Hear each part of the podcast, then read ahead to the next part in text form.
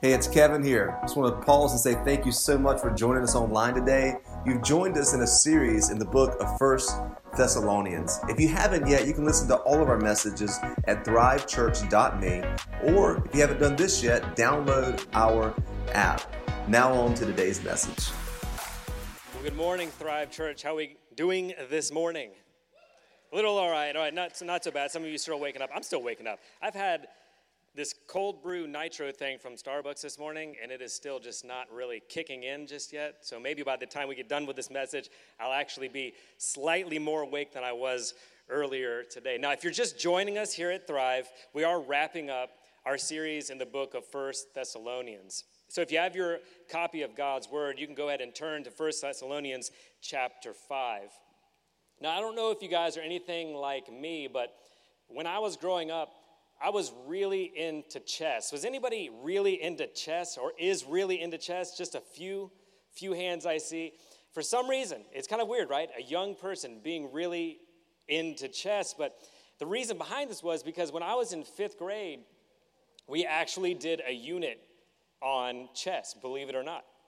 And what they did was they made our entire fifth grade watch this movie called Searching for Bobby Fischer.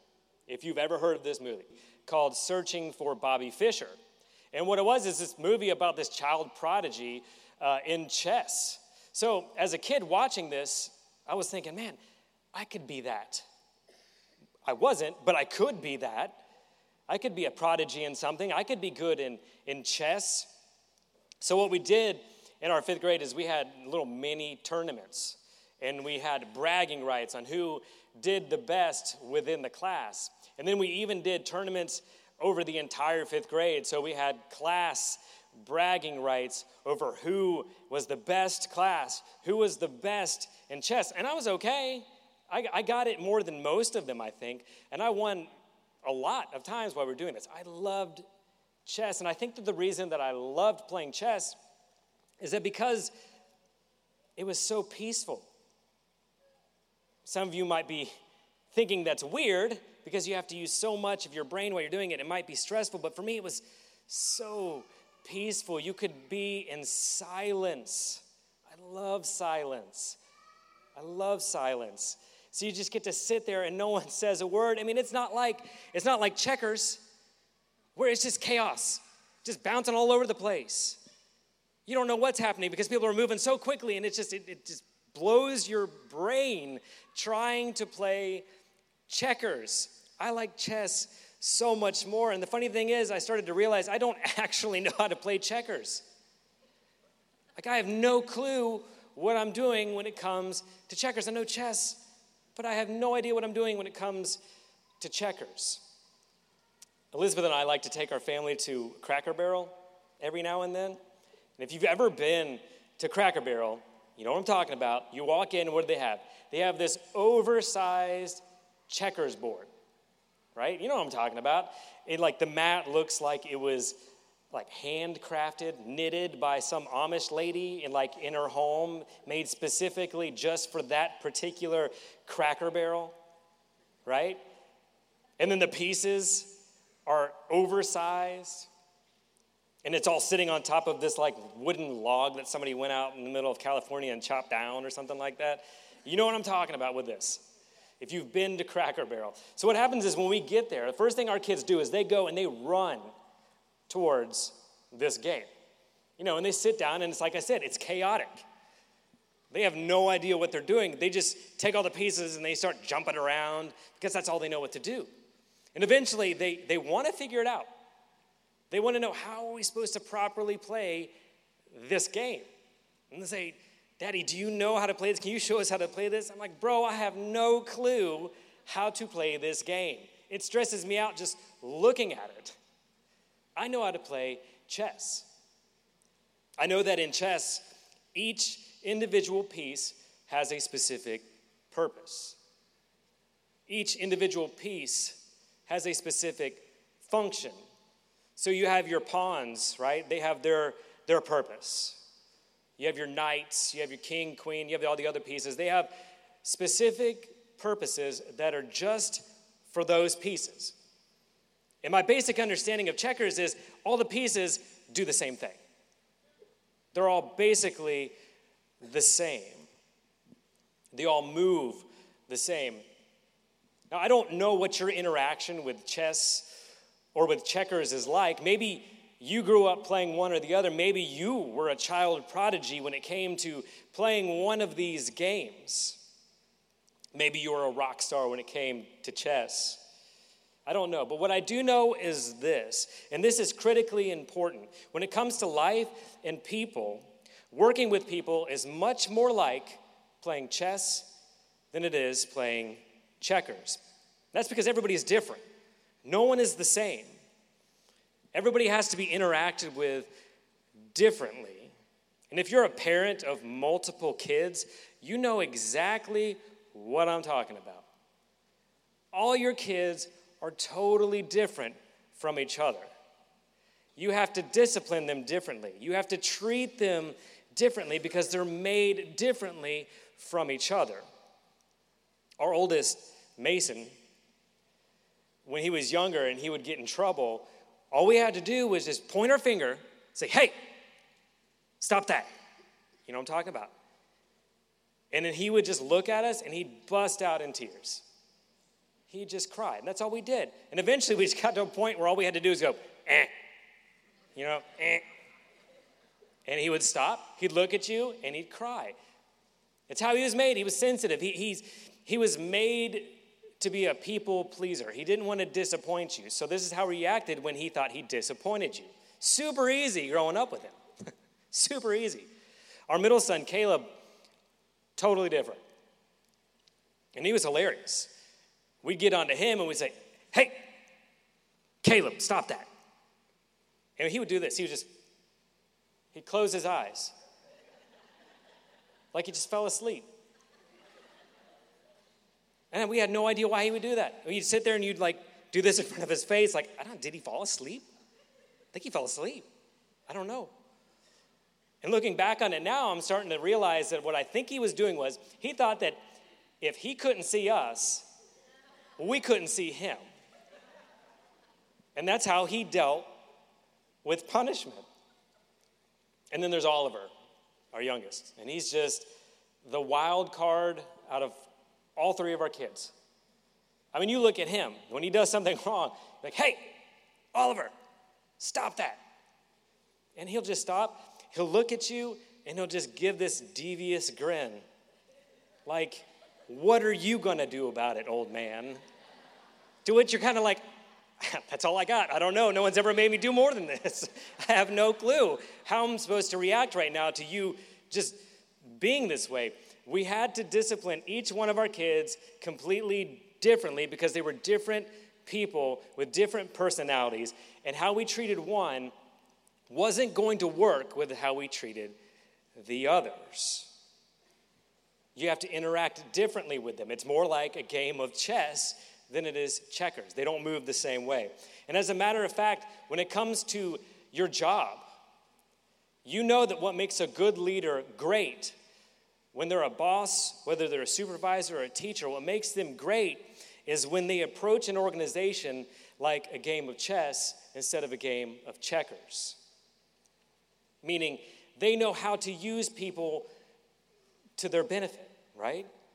They see what their strengths are, they meet them where they're at, and they know that the whole organization will benefit if they meet them where they're at and they use their strengths instead of treating them exactly the same way that they treat every other person within the organization. And today, as we're finishing this letter that Paul wrote to a small church in Thessalonica, we know that this, this area, this, this church, was in a small metro area, and it was a trade route, which means it was completely diverse. Lots of different backgrounds, lots of different people there. We know that the faith community, the church itself, was full of different personalities, different people. But as we finish this letter today, I want you to see something important. Paul is covering how they must all work together. And what you see here is that Paul is urging all the people in this faith community to view their church, to view their faith community more like chess than checkers. So let's jump in at verse 12. It says this Dear brothers and sisters, honor those who are your leaders in the Lord's work. They work hard among you and give you spiritual guidance. Show them great respect and wholehearted love because of their work, and live peacefully with each other. Now he starts into this chess piece game. Check out the different people who are part of their faith community. Continuing on with verse 14. Brothers and sisters, we urge you to warn those who are lazy, encourage those who are timid, take care of those who are weak. Be patient with everyone. See that no one pays back evil for evil, but always try to do good to each other and to all people. Always be joyful, never stop praying, be thankful in all circumstances, for this is God's will for you who belong to Christ Jesus. Paul says at one point in this faith community, in this church, at any point, you're going to have people who are leaders. You're going to have people who are lazy within your community. You're going to have people who are timid. You're going to have people who are weaker than you. Everyone is going to need something different. And Paul knew that the power of being a chess leader versus a checkers leader was substantial. And here's what we have to learn today 2,000 years after this letter was written. This final passage gives insight into what makes a healthy faith community, what makes a healthy church. And if you have your notes handy, you can write this down. This is our big idea for today. A healthy faith community is more like chess than checkers. A healthy faith community is more like chess than checkers. I want us to understand today what makes a healthy church or a healthy faith community. And this principle that I'm sharing with you today will not only help you within the context of your faith, it will help you within the context of your relationships with your family, with your friends, in your workplace. Because God has wired each one of us differently from each other. We all have this unique DNA within us. What excites or depresses you isn't going to necessarily excite or depress the person that is sitting next to you. See, Elizabeth and I, we like to go to Target. We love going to Target. That's what we do for fun. I don't know what it is about when, when you get married, but all of a sudden, like the moment you get married, the switch comes on, and all of a sudden you really like Target. You really like spending time there for no reason other than it's just something to do. And you really like watching HGTV. and then all of a sudden you find yourself walking around Home Depot, stopping, going, oh my goodness, that fern would look great with the azaleas in the back. We should get it. we love going to Target, though. We absolutely love it. Now, what would excite me more than anything in this world would be if we had a list of things that we needed before we walk in. We go find said things on list. We promptly leave, and then we end up only spending $25. That would excite me more than anything. And I know that this doesn't excite Elizabeth because we don't ever do this. Like we say we're gonna do this, and then what happens? You end up spending 30 minutes in the dollar section, like finding a bunch of things that you don't really need. Like now we have like a, a paper pumpkin placemat. Why do you need this? We don't need this. That would make me so happy if we didn't have to do this. But what makes her happy is to shop in this area. And then, of course, what happens? We end up leaving and we spend closer to $100. If you can leave Target and spend less than $100, please find me after this service because I want to glean all of this information from you and figure out what it is that we're doing wrong and you're doing right. What excites me or depresses me is not the same as what excites other people. And anyone who has ever impacted the lives of other people knows that when you're dealing with people, it's going to look a lot more like chess than checkers. And that's especially true within the local church. The evangelist and author John Ortberg actually wrote a book called Everyone is Normal Until You Get to Know Them. Meaning, everyone has a story that is unique to them. So we should get to know them. We should take time to listen. Everyone has something that they have had to overcome in their lives. Take time to get to know them. Everyone is healing from something in their lives, everyone has experienced pain and hurt. Listen to those people. And everybody has issues. And that means everybody that comes on stage, we all have issues. They're all different issues. It's what makes us unique. But we all have issues. And this is so important today that we understand this. Not only for our church, but for our lives. Because if we don't understand the chess versus checkers principle, we're going to end up treating everybody the exact same way. We will accept, expect the same from every single person that we encounter in our lives. We'll end up talking to people when all they really want is for us to just listen. Or we're going to be too quiet when all they really want is for you to just give them some advice. And you know this? If this happens at your job, your family, or with your children, or even at church, you're going to find yourself able to help less people, and you might even find yourself alienated from other people because you're treating them more like checkers instead of chess.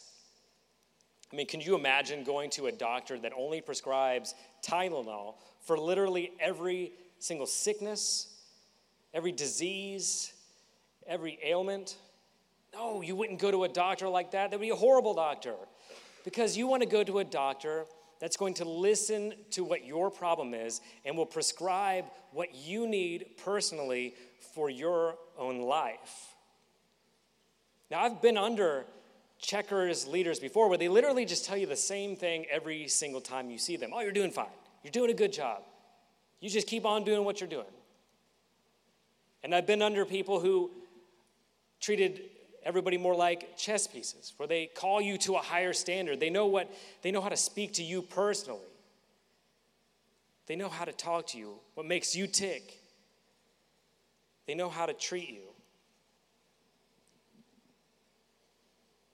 I've had teachers in the public school system that have been more like chess leaders, that called me to a higher standard. And I mean, that's why I'm where I'm at today, because there was somebody willing to put the time and effort in to get to know me and also push me past my comfort zone. Each person is different. And I like what Jude said in the Bible.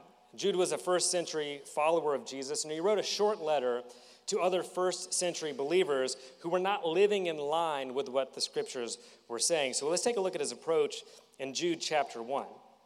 And of some, have compassion, making a difference. And others, save with fear, pulling them out of the fire. I mean, you can see his chess and checkers approach here. There are some people that you have to be kind, you have to be tenderhearted with when you're confronting them or when you're talking to them about something. That's how they're going to respond.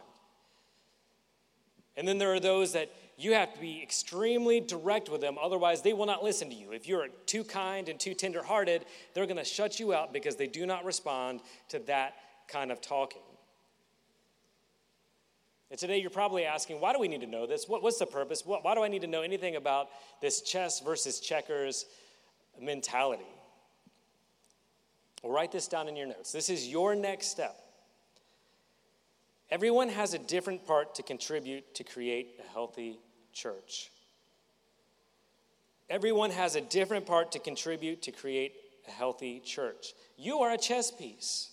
You add value to this faith community. You add value to this church in a very tremendous way. Every one of you has something different to offer. And that's why it's so important for you to get involved with a small group or to get involved with a serve team because you have something to add to this church, to this faith community. You have something to contribute. And we use this illustration quite a lot within our own our staff here at Thrive. And it's this illustration when we're looking at Nehemiah. See, Nehemiah was tasked with rebuilding the wall in Jerusalem. And if you've ever read Nehemiah, you know that there's a lot that goes into this. If you get to chapter three, you actually might stop listening a little bit because there are so many gates and so many names for these gates, so many responsibilities.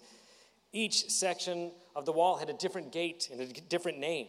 You had the sheep gate, you had the east gate, you had the dung gate, which I imagine would have been a very horrible, horrible job to have. Would not wanted to have that one. But one thing that you notice when you're reading all of this, everyone had a part when it came to rebuilding the wall. Men, women, children. Each person had something to contribute in the rebuilding of this wall. They wanted to rebuild it so that Jerusalem could be protected and so that they could continue to worship God. I mean, that should be the picture here at Thrive. That should be the picture of every local church. So, here are three thoughts from the passage that we've been reading that we can contribute to our local church, to our faith community. Here's what we can contribute. The first is this honor those who carry the burden of leadership. Now, this is a very weird thing for any one of us in ministry to talk about. Like, you should honor me. Like, it's really weird to say this, but we didn't write this. this isn't Thrive's handbook. This is Paul saying this. Because one of the attributes of a healthy church is this idea of honoring. So let's look at what Paul says. Verse 12 Dear brothers and sisters, honor those who are your leaders in the Lord's work. They work hard among you and give you spiritual guidance. Show them great respect and wholehearted love because of their work. Now, first off, and this is super, super important for everybody here, make sure you find a leader who's worth following. Make sure you find leaders worth following. If you don't like or trust the leader of your local church, the first thing you need to do is go find a different church and find somebody that you do find worthy of you following. And then when you find that, honor those people. I've worked at regular jobs before, and I'll say this, and this is what a lot of other pastors have to say ministry is one of the hardest jobs I have ever done. It's one of the hardest jobs. And I, have met people who think it's cushy, right? Like, what do you do all week? They think it's cushy, but it's not. It takes such a toll on you mentally, it takes a toll on you spiritually. It is completely draining. It's rewarding. 100% rewarding, but it is draining at the same time. I had a professor in college that on the first day of class, he looked at all of us really seriously and he said, If you can do anything else in this world, if you're good at literally anything else, go do that. Go do that thing. I mean, this is a religion class, first day, full of people looking to get into ministry. And this guy's telling us to go find something else to do. And he says this if you are not called to ministry, this will kill you. It will eat you alive. So if you can do anything else, if you're not called to this, go find something else to do. Because when you compare hours, you compare pay, you compare benefits with other jobs, most church staff make less than minimum wage. I mean, they work a ton of hours. It's not just a regular nine to five job. Elizabeth always says it is a 24 7 job. 24 7. And the staff here at Thrive, they're great. Fantastic. Every single person here puts their hearts and souls into what they are doing. There's a burden for the spiritual lives of those who are in leadership in a church. This burden that keeps them awake at night. This burden for reaching those who are not in a relationship with Jesus. And I'll say this this is not a problem for you guys here. Legitimately. Thank you guys so much for honoring the leadership of this church. You guys have literally been fantastic. We're preaching to the choir today when we talk about this. You guys already know this aspect. Many pastors and staff, they feel underappreciated when they work in a church. We don't feel that here.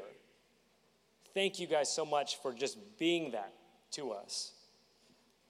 The second thing that we can contribute is this be honest with people so they can get real help. Being loving to someone doesn't mean you just overlook everything. Paul shows them how to be a community of chess versus checkers. In verse 14, it says, Brothers and sisters, we urge you to warn those who are lazy, encourage those who are timid, take tender care of those who are weak. Be patient with everyone. So we confuse being loving with being passive. That's not true. Paul tells them to warn those who are lazy and encourage those who are timid and to take care of those who are weaker than them. In our context, this means in a loving way, it's important that we are honest to people. Healthy churches talk to people, they don't talk about people. Healthy churches talk to people in love to help them take next steps, saying, I know you are created for more than where you are right now. I am calling you to a higher place. I am calling you to take your next step because everybody, no matter who you are, where you are in this life, you have a next step in your faith walk. Healthy churches help people take next steps. And it's up to us to really help other people. And finally, here's what we all can contribute to a healthy church be joyful, be prayerful, and thankful. And this might actually be the secret sauce, so to speak, to what a healthy church looks like. And this is what Paul says in verse 16 Always be joyful, never stop praying, be thankful in all circumstances, for this is God's will for you who belong to Christ Jesus. I think we would all agree that the best people to hang around are those who are this way joyful, prayerful, and thankful. We've all been around those who are not this way. They find anything and everything to complain about. Everything is always just the worst. It's always so terrible. It's too hot outside. It's too cold outside. I don't like sunshine. I don't like rain. I don't like anything. And what happens when they walk into a room? They bring the mood down, and nobody wants to be around them. On the flip side, those who are joyful, thankful, and prayerful, they brighten up every room that they walk into. They're great people to be around. They change the room when they walk into it. And see, there are two different types of people in this room. There are those of us who are thermostats or thermometers. See, a thermometer reflects the environment that they're in. They don't change the heat, they don't change the air, they only reflect what's going on around them. A thermostat, however, reads the environment and changes it. Let's be thermostats. Let's continue to be a healthy faith community where people can find their place in God's kingdom. Let's honor each other. Let's be honest with each other. Let's call each other to a higher standard. Let's be joyful, prayerful, thankful because of what Jesus has done for all of us. Let's pray. Father, we thank you so much for this love that you have for all of us. We thank you so much that you hand this love out freely. even though we don't deserve it. We all fall short of your glory. We don't measure up. But still, you say that you love us. Help us to rise up to a higher standard, to aspire to be a healthy church, one that talks to people, not about people, one that honors each other, one that is always joyful and thankful, remaining in prayer at all times. Help us to be a light that shines your name into this world, that draws other into a relationship with you. We thank you so much for your grace. And while we're praying,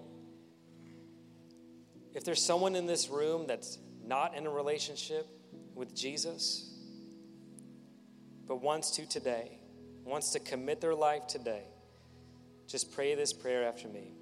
Father, I know that I have sinned. I know that I fall short of your glory in every way, but I believe that you sent your son Jesus to die for me, to take my sins upon him. I believe that he rose again three days later, that death was defeated. And I accept you today into my life. Thank you, God, for your love, grace, and mercy. And it's in your name that we all pray. Amen. Can we put our hands together for those of you who made that decision today?